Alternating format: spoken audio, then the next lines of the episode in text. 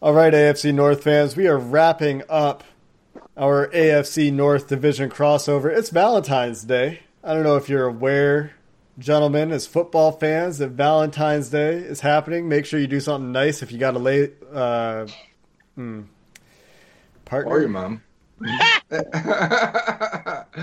Significant nice. Other.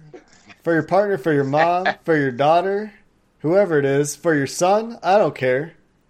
Be nice to people. But in the spirit of Valentine's Day, we are going to talk about players that we uh, we covet. We're going to talk about covetous love today on the A F C North crossover, and we're going to look at free agents from other teams that we like, and and we'll get the, the take from that team about how good that player could be in another situation.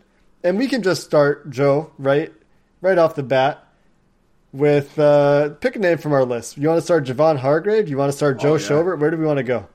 No, I want to start with Hargrave. I think uh, you know he was my man coming out, so I, I've had an eye on him, and I think that happens in the N F L too. These G Ms, they they like these guys. They can't get them in the draft, and then they they kind of watch them for four years until they're available. But uh, so he's always been a guy to me that I think if you know he, there was an increased amount of snaps for him, if he could play even more, maybe even in a in an even front, a four man front more often, uh, he can be that one A D tackle. But uh, Chris, I want to get your take on Hargrave. Do you think he's back with the Steelers at all? Is there any chance for that? And if not, hell um, to the law. Yeah, right.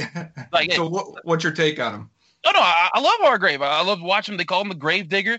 Um, he he wins those those uh, those lower leverage battles. Um, as a rookie, he he was he was showing up early and how he could be effective. He sacked Tom Brady a couple times. Uh, you know the the guy's tough. He he knows how to get under people. He knows how to work. Um, and, and talking to him, he, he's he's a real cool dude. Like, you know, I try to ask him about like different techniques and stuff. He's like, man, I just get under people and push. Like he, he's uh, he's a very cool, he's a very funny guy to talk to. Uh, but he, he's a, he's a team player. He works with he works with other guys that aren't you know among the starters to help them improve their technique. Um, one hundred percent would love to have him on any team. Uh, the Steelers are just in a situation where their their cap is tight. You know, they're paying Ben Roethlisberger. They're getting ready to pay T J Watt, probably going to pay Bud Dupree. Um, you know, they they got a lot of players they're already paying for, and just a third interior defensive lineman um, is just it's it's kind of out of the question when, you know, you got Cam Hayward, who's first team All-Pro, and Stephon Tuitt, who could be first team All-Pro if, if he if he's healthy and has a full a full year like he did the first six games of uh of twenty nineteen. So uh, whoever gets Har- Javon Hargrave is going to love him, and uh, he deserves all he, he deserves all the money that gets that gets to him in this contract. Are you going to be jealous? Are you going to be a spurned ex-girlfriend watching him carefully from afar? No, I don't. I, I'm not. I'm not one of those people. I know some people are. You know, it, it, it breaks people's hearts when they see their favorite player. No, I, I like I like it just seeing players succeed. I'm not one of those guys that uh, you know, it says, oh no, like like when Rod Woodson got, got his Super Bowl ring. And I was a kid, but when Rod Woodson got his Super Bowl ring as a Raven, I was I was like, heck yeah, go ahead, Rod Woodson. And this is a kid who, like, I, when I saw him, I was five. Like, I don't even remember, but like that's just how I was. I've always been like, you know, players got to get their money from somewhere. Now, if you if you leave the way Antonio Brown left, that's a different story. That you you burned a lot of bridges. You were very disrespectful. You know, th- those are those are different situations. But Javon Hargrave, he's been good about everything. He gave his all. Um, and uh, but, but I mean, he was a very good Steeler. It's just it's it's it's unfortunately it's a cap casualty. Um, if, if he goes to the Ravens and and and they and he does well, if he goes to the Bengals or the Browns, if he does well, it's fine. Um, you know, I, I know, like, you, uh, Jake, you got a lot of experience with that with Kimo von Ohlhoffen and breaking y'all hearts. So, um, you know, it's I understand that some people may feel that way, but that's not how we roll here. That's unacceptable behavior, and uh, I'm calling the police. Let's go to our next free Put agent. Him in the corner. Let's go. Let's go to Jeff. Jeff, who is a free agent from another A F C North team that uh, that you will be interested in signing this offseason, and then whoever is the team uh, podcast host for that team, we can speak to it. Um. All right. So you guys went this way. Um. Kevin, I I'd be peeking in the doors personally at Michael Pierce. Um. The. They have the two athletic defensive tackles here in Cleveland, and Larry Ogunjobi, and it's, it's I love the fact that he is so into his health and his fitness and battles against childhood obesity, but like it's gotten to the point now where Larry Ogunjobi, you look at him now, it's like, well, are you D tackle now? Because you're kind of built like an edge. And, you know, you always need that, you know, basically the bag of dirt in the ass defensive tackle, Michael Pierce. Um, you know, obviously Michael's had his, you know, ups and downs in Baltimore. Um, this is a guy, if he becomes available and I can get that absolute just, you know, bowling ball anchor type of guy on the interior, and I can have athletes in the defensive line running around him, very much intrigues me, Michael Pierce. Yeah, well, I'll give you a little bit of insight on Michael Pierce here, the undrafted guy out of Samford. The Ravens obviously have a lot of success with their undrafted rookie free agents, and Michael Pierce was another one who blossomed and really provided the Ravens with some stability. Now, Brandon Williams is another star defensive tackle. He was a third-round guy, but when Brandon Williams was out with an injury, Michael Pierce really stepped in and played that role for Baltimore, and what Baltimore does in their technique is they try to play them both at the same time. But the issue with that for Baltimore is they are both commanding double teams. They are both penetrating within the run game. But where the Ravens struggled is most of us, in fact, all of us know, is with the pass rush, getting interior pass rush.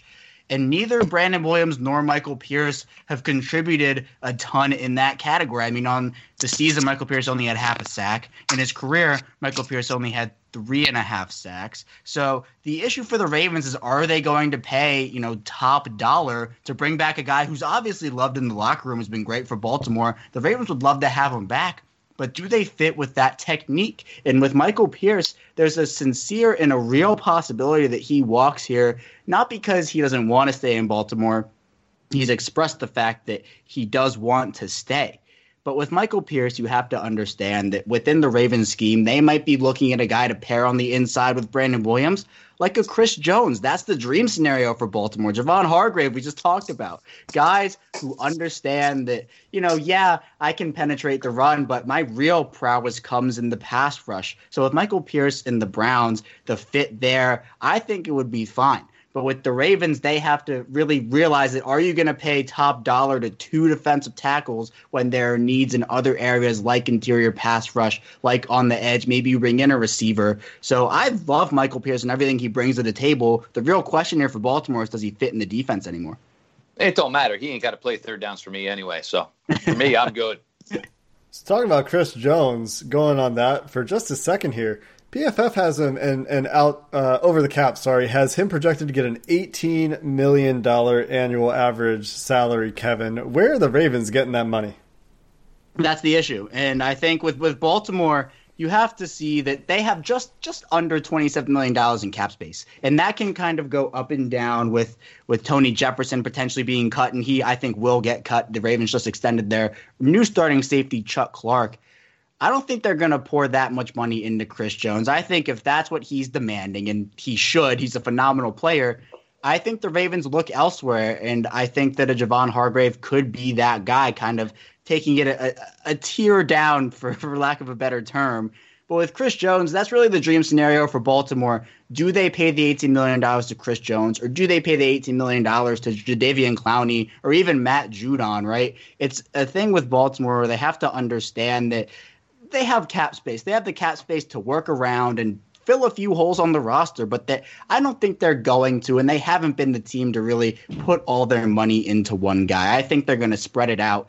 And look, if they can get a guy at a fourteen million dollars a year, or thirteen million dollars a year, I think Baltimore pulls the trigger on that ten times out of ten. But when you start getting into the seventeen, eighteen, nineteen million dollars range, I think Eric DeCosta will kind of shy away from that and look for more bargain deals.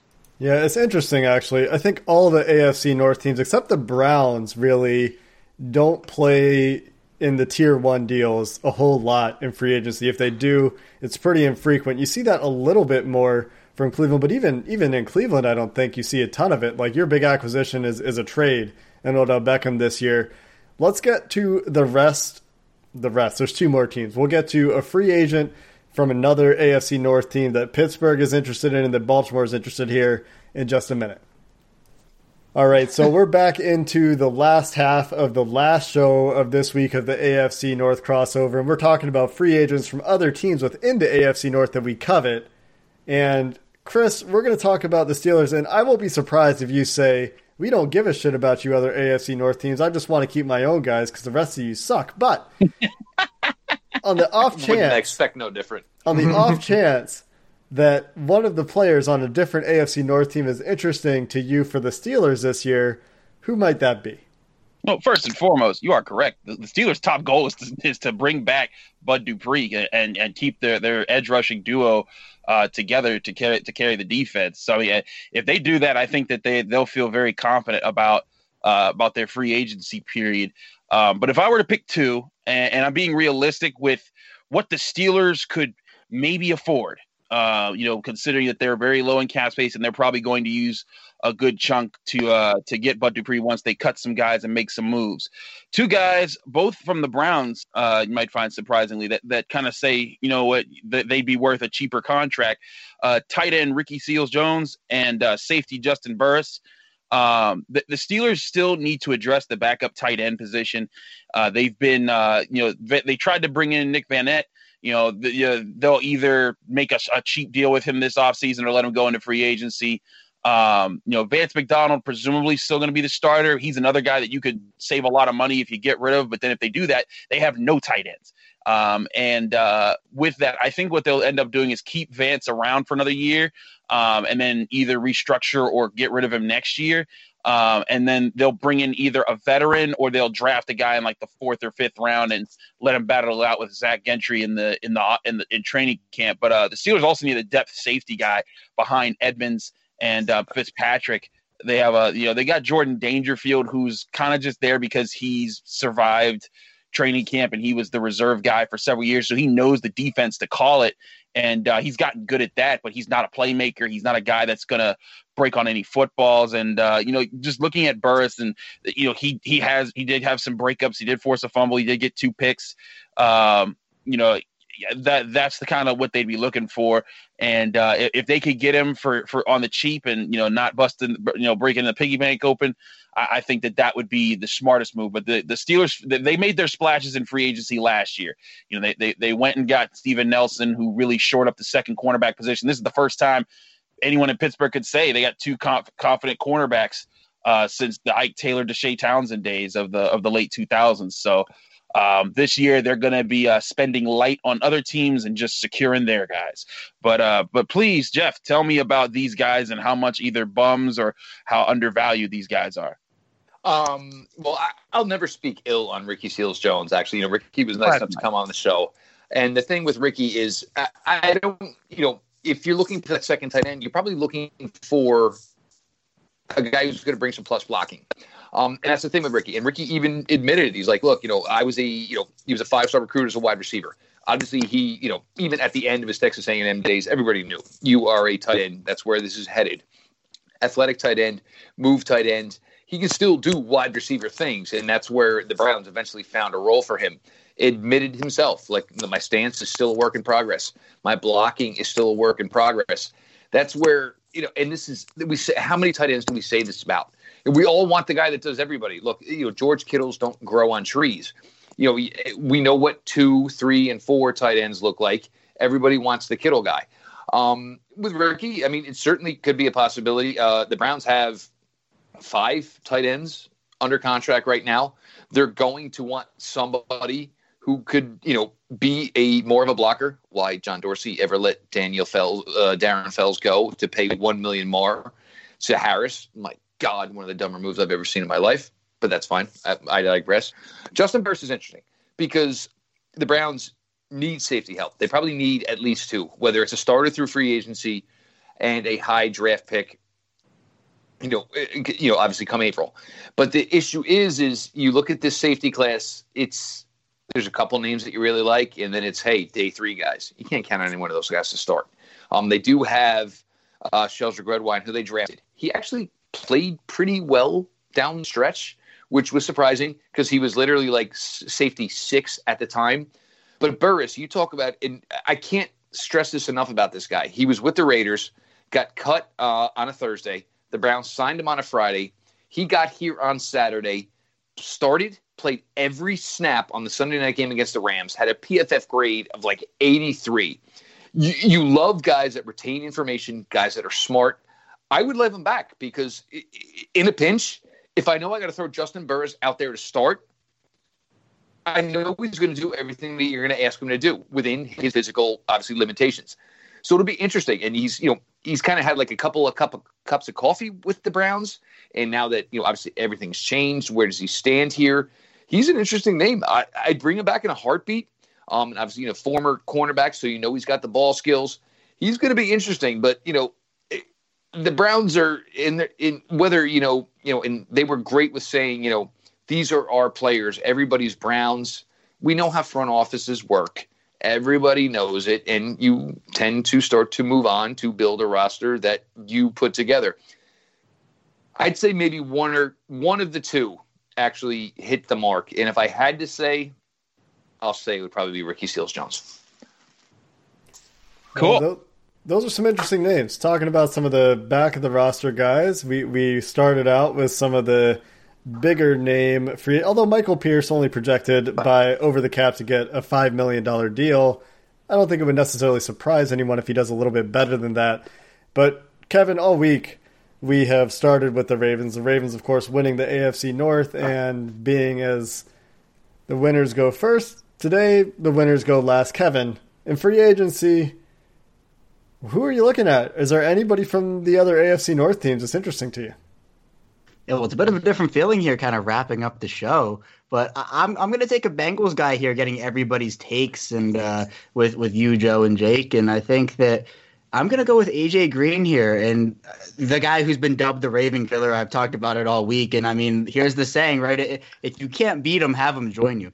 And with A J Green has been so dominant, especially against the Ravens, and there have been the, the reports out there that the Bengals fully plan to franchise tag him. But then there's been a bit of pushback from A J Green, it looks like, talking about how the franchise tag isn't the best thing. So let's say the Bengals maybe do franchise tag A J Green, and uh, he doesn't like it, maybe holds out. That, that's not like him, but maybe he does, and the Bengals are forced to trade him. Do you think Baltimore would be a good destination for him? Or let's say maybe A J Green, you know, gets some respect from the Bengals organization in terms of them saying maybe, okay, yeah, you've done a lot for our organization. We'll let you explore your options. And then he maybe chooses to go to Baltimore. I guess, Joe, I'll start with you. And then, Jake, I also want to hear what you have to say.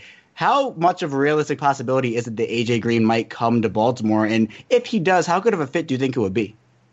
Man, I, I still think he's going to end up in Cincinnati somehow, some way, because everything you hear from him, from the team, from whatever leaks out is that it's a marriage they want to continue. And I think the Bengals are in a tough situation. I think A J Green's in a tough situation. He really doesn't have much leverage after you missed the last year and a half. And the last time we seen him, he caught one deep pass, a vertical sideline ball, the entire first half of that year. That was it, just one. That's what he used to be known for. Instead, when we last saw him in twenty eighteen, uh, he was moved into the slot, caught a lot of touchdowns out of there. He was um, a productive player as a more of a secondary option. And I, I kind of wonder at thirty-two, is he still that number one guy? It feels like he is because of his pedigree, because of what he's done his entire career. Uh, and he says he is. You know, of course he's going to say that. But how do you pay him? How do you even franchise tag him at this point and give him that that big one-year uh, salary, guaranteed money? I think they're in a tough situation. I think if he did explore free agency, if it got to that point, I'd be very interested in what teams and what offers he could field.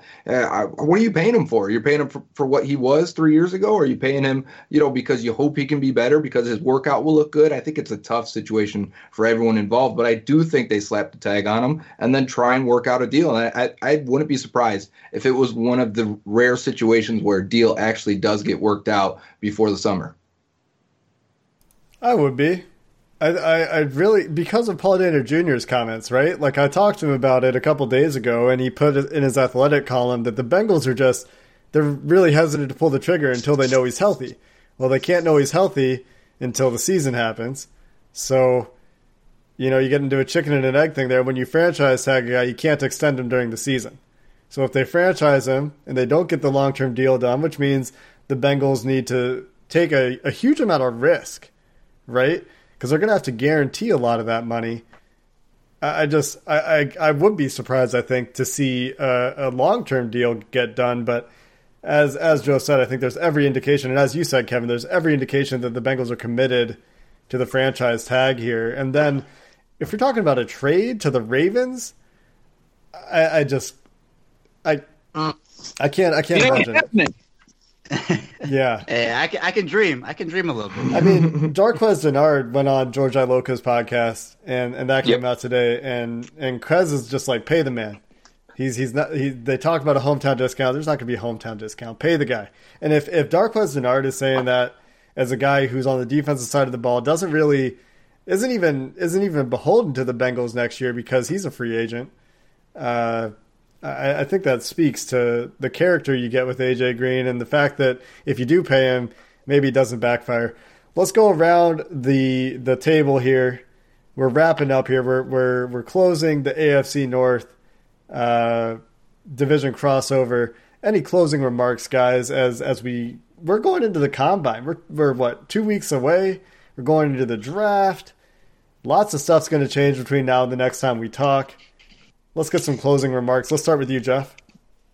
Um, for me, it's the most interesting thing is you know is maybe the hire today of Ryan Gregson because everybody got so fired up about like they literally think like you know there's going to be like you know.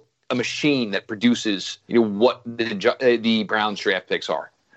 You know, Ryan Gregson, take them however you want. I mean, there's good, there's bad, but I, I, I'm literally fascinated because this is kind of how we do our draft work here. We want them to meet an athletic profile. We want them to meet a production profile. We don't want them to be twenty-three, about to be twenty-four years old. We prefer the fact that, you know, they, you know, are not screw-ups. They don't have multiple D W Is.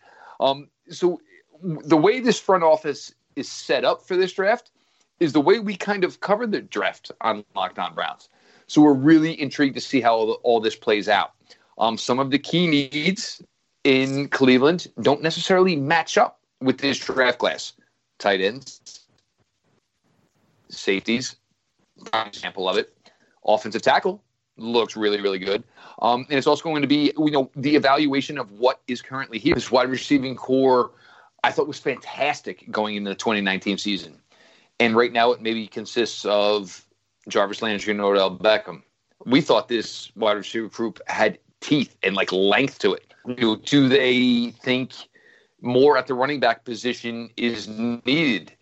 Um, you know, Stefanski was here, what, ten days before Kareem Hunt got pulled over by a police officer with alcohol, traces of marijuana in the car, and told a police officer, I, I can't pass the test right now. So maybe you need a running back. I mean, there's and a lot of parts of the onion need to go down here.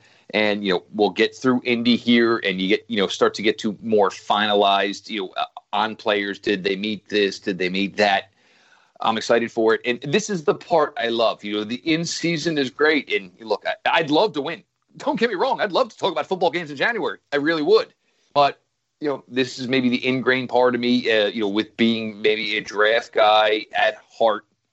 I love this part. I love roster construction. And I'm really just a unified front is going to do. And there's always the Jimmy Haslam factor, though. All right, let's get to you, Chris. Uh, closing remarks, things you're excited for this offseason. What are you looking for? Well, actually, it's really interesting that uh, to, we do this episode uh, today because earlier today, Steelers uh, general manager Kevin Colbert had a big meeting with the media. Uh, my colleague Dale Lally was there and got some interesting stuff from him. And all Colbert did was just further solidify their belief, beliefs in Ben Roethlisberger. Not, of course, for the long term, but they said, you know, they've been checking up with their doctors, and Pittsburgh is well known for having some having great doctors and, you know, U P M C and several Uh, and just being extremely reliable in that department. Um, and they're very confident that everything's on schedule with what he's been going through. But Colbert also made some interesting remarks as far as defending the philosophy of where they're going about defense. And he brought up the fact that in uh, in Ben Roethlisberger's time, he said they're one hundred twenty and twenty-one in games where Ben Roethlisberger starts and the defense allows twenty-one points or fewer. And uh, that kind of solidified to me the same thing what I've been saying pretty much, you know, for the past three months is that if the, if the, the way the defense, the, the Steelers defense has been going, they're not going to be asking Ben Roethlisberger to put up thirty points like they did, you know, in twenty seventeen and twenty sixteen and twenty fifteen. They're going to be asking him, hey, just get us a couple touchdowns. The Steelers offense with Devlin Hodges and Mason Rudolph averaged about eighteen point one points per game. And that was about it. And, and they had no run game. The receivers kept getting hurt. There was, there was nothing, there was no balance to anything. They were one of the worst offenses in the league. If they can get that up there to twenty-four points a game and, and with Ben Roethlisberger being back and maybe a bolstered run game, I think that this is a completely different team. And a lot of people, you know, yesterday you guys were talking about, oh, there, they would, there, there's no chance the Steelers make the playoffs. And, uh, but, you know, a lot of people seem to forget how the Niners were this down and out team last year, get a quarterback and a, and a, and an early pick in, uh, in Bosa. And uh, all of a sudden they've, they, you know, they're, they're competing in the Super Bowl. I, I, I'm not saying the Steelers are going to the Super Bowl, but I think the Steelers and Kevin Colbert, the fact that he's sticking around for, for more time with the Steelers, That should that's uh, that that should be a, uh, a a good sign to all Steelers fans out there that the Steelers do have a good st- stable sense of where they're going this offseason and know exactly what they're hitting for. And I, I don't think they need to make huge moves. Just make the smart moves to, like I said, bolster the run game, protect Ben from having to throw a lot, and uh, keep that defense together. If they're healthy, they'll do fine. Yeah, I don't know that anyone was necessarily saying there's no chance the Steelers make the playoffs this year. I think it was more of a let's wait and see how the offseason goes. We'll wrap up, though. Uh-huh. And there's no early pick. There is no early pick. There's no Nick Bosa coming. That's true. We'll no, but that's, no, but they had they had already had a top five defense, and they needed the Niners needed Bosa to get a, to get a defense that was in that range. But the point is, they don't need that top five pick to get there. Uh huh. So we're gonna go to Kevin to wrap up here. Yeah, wrapping up again here. And, you know, I'll go with my Ravens news of the day, I guess, and say uh, Eric Weddle, the former Raven, had some pretty nice things to say about the organization, talking about how he feels like he is a Raven after spending all that time in formerly San Diego and now is Los Angeles, saying that, you know, his departure from San Diego wasn't the best thing in the world. And, of course, it wasn't if you kept up with it. But the Ravens really provided him with a family. And he said that he's open to doing some scouting on the West Coast for the Ravens as soon as this offseason, saying that he doesn't know what he wants to do long term. But these comments from me pretty much solidify in what all Ravens fans, all Ravens Nation has been thinking here, that this organization is world class, top of the notch. And ever since the Ray Rice debacle and what happened with him, there's really been a organizational wide shift in the values and in just understanding that football goes beyond, you know, the on-the-field aspect. There's a human aspect to every single one of these players. And Eric Weddle and and his experience in Baltimore just shows, you know, how much football can not only impact players and communities, fans, whoever may be on the field, but also off of it as well. In terms of looking at the offseason, I'm excited. I mean, how could I not be, right? fourteen and two. But we're talking about a team that I've mentioned has just under twenty-seven million dollars in cap space. They have a few clear needs. They don't really have to guess and say, okay, we might be getting production from here. We might not be getting it from here. The Ravens obviously need a pass rush. Matthew Judon going into free agency. It's going to be interesting to see, do the Ravens take that tag and trade approach with Judon, like, you know, maybe trading and getting a package like the Seahawks got for Frank Clark or the Chiefs got for Dee Ford and then bringing in a Jadavion Clowney. Do they go after a Chris Jones? Do they target an Emmanuel Sanders? Right, there are needs, but they have the cap space to operate, and they don't necessarily have to sign a huge, huge free agent in order to stay competitive. The Ravens have a schedule that is favorable. They have the talent on the offensive side of the ball that if you add a receiver or two, could get even more dangerous. Now, do they go the physical route with the receiver? Do they go the speed route, kind of like the Chiefs? On defense, do you bring back your own? And Judon, do you bring in another guy like a Clowney, Shaq Barrett, any of those guys? You need interior pressure. There's probably a depth safety there. The Ravens have their picks this year. They have a second-round pick, which is something they did not have last season. Hey, I'm all for the Ravens getting to the Super Bowl, and I've been saying for the last year or so that this upcoming year is the Ravens' year, so I'll end it gracefully like Jeff did and say the Baltimore Ravens are your A F C North twenty twenty champions. And I'm going to go farther than that and say the Baltimore Ravens are your twenty twenty, twenty twenty-one Super Bowl champions. Man, I, I don't know how you can – I just – I'm not in the prediction business myself. And so neither am I. I'm just saying. In, in February twenty twenty, the only way that comes out of my mouth is if I'm trying to incite a reaction. And the reaction that you're getting from me is a little incredulous that – The the I mean, you and Jeff both, all you guys that are ready to make predictions yesterday. I just I don't know how you do it in, in February. Joe, we didn't get our last word in here. We're looking forward to Joe Burrow and a very important offseason in Cincinnati, but why don't you get your last thoughts? And you haven't been here all week, so you get to talk for a little bit to close things out. No, I'll I'll be quick with mine, because um, we got one thing new coming that excites us and then something that uh, is is always true. Uh, number one, it's Joe Burrow, and we hope that, you know, he can save a franchise that has come up short in almost every way possible since I've been alive. And number two, fuck the Steelers, and I'm out. Well, tell us how you really feel. Oh, no, that that's a good conclusion, I think. That's a good way to end. I think Joe speaks for all of us. This isn't a family show? What just happened? Well, you could take that part out of the Steelers show. I no, no, no. I'll leave it in. I just, that just, I just, I felt. I'm sorry, I was on mute. I started laughing really hard. That was, I just never thought I would come in. Chris, Chris, I think the way it's become is, and the one thing we established this week is, you know, the Steelers are the television show. Everybody hates Chris. Everybody hates the Steelers. It's the first one and the foremost, and you know it. Who this is no surprise to you. No surprise, but damn, I mean, I just they're, they're the empire. Everyone hates the Steelers, man. They're the I bad mean, guys. that's that's fine. I just didn't expect the F-bomb. Oh, no, nobody's listening anymore. We are going to wrap up here, though, everybody that is still listening. We're back to your regular scheduled programming next week on Locked On Bengals, Locked On Browns, Locked On Steelers, and Locked On Ravens. I hope you look forward to getting your hosts back. I hope you had fun this week. Until Monday, have a good one.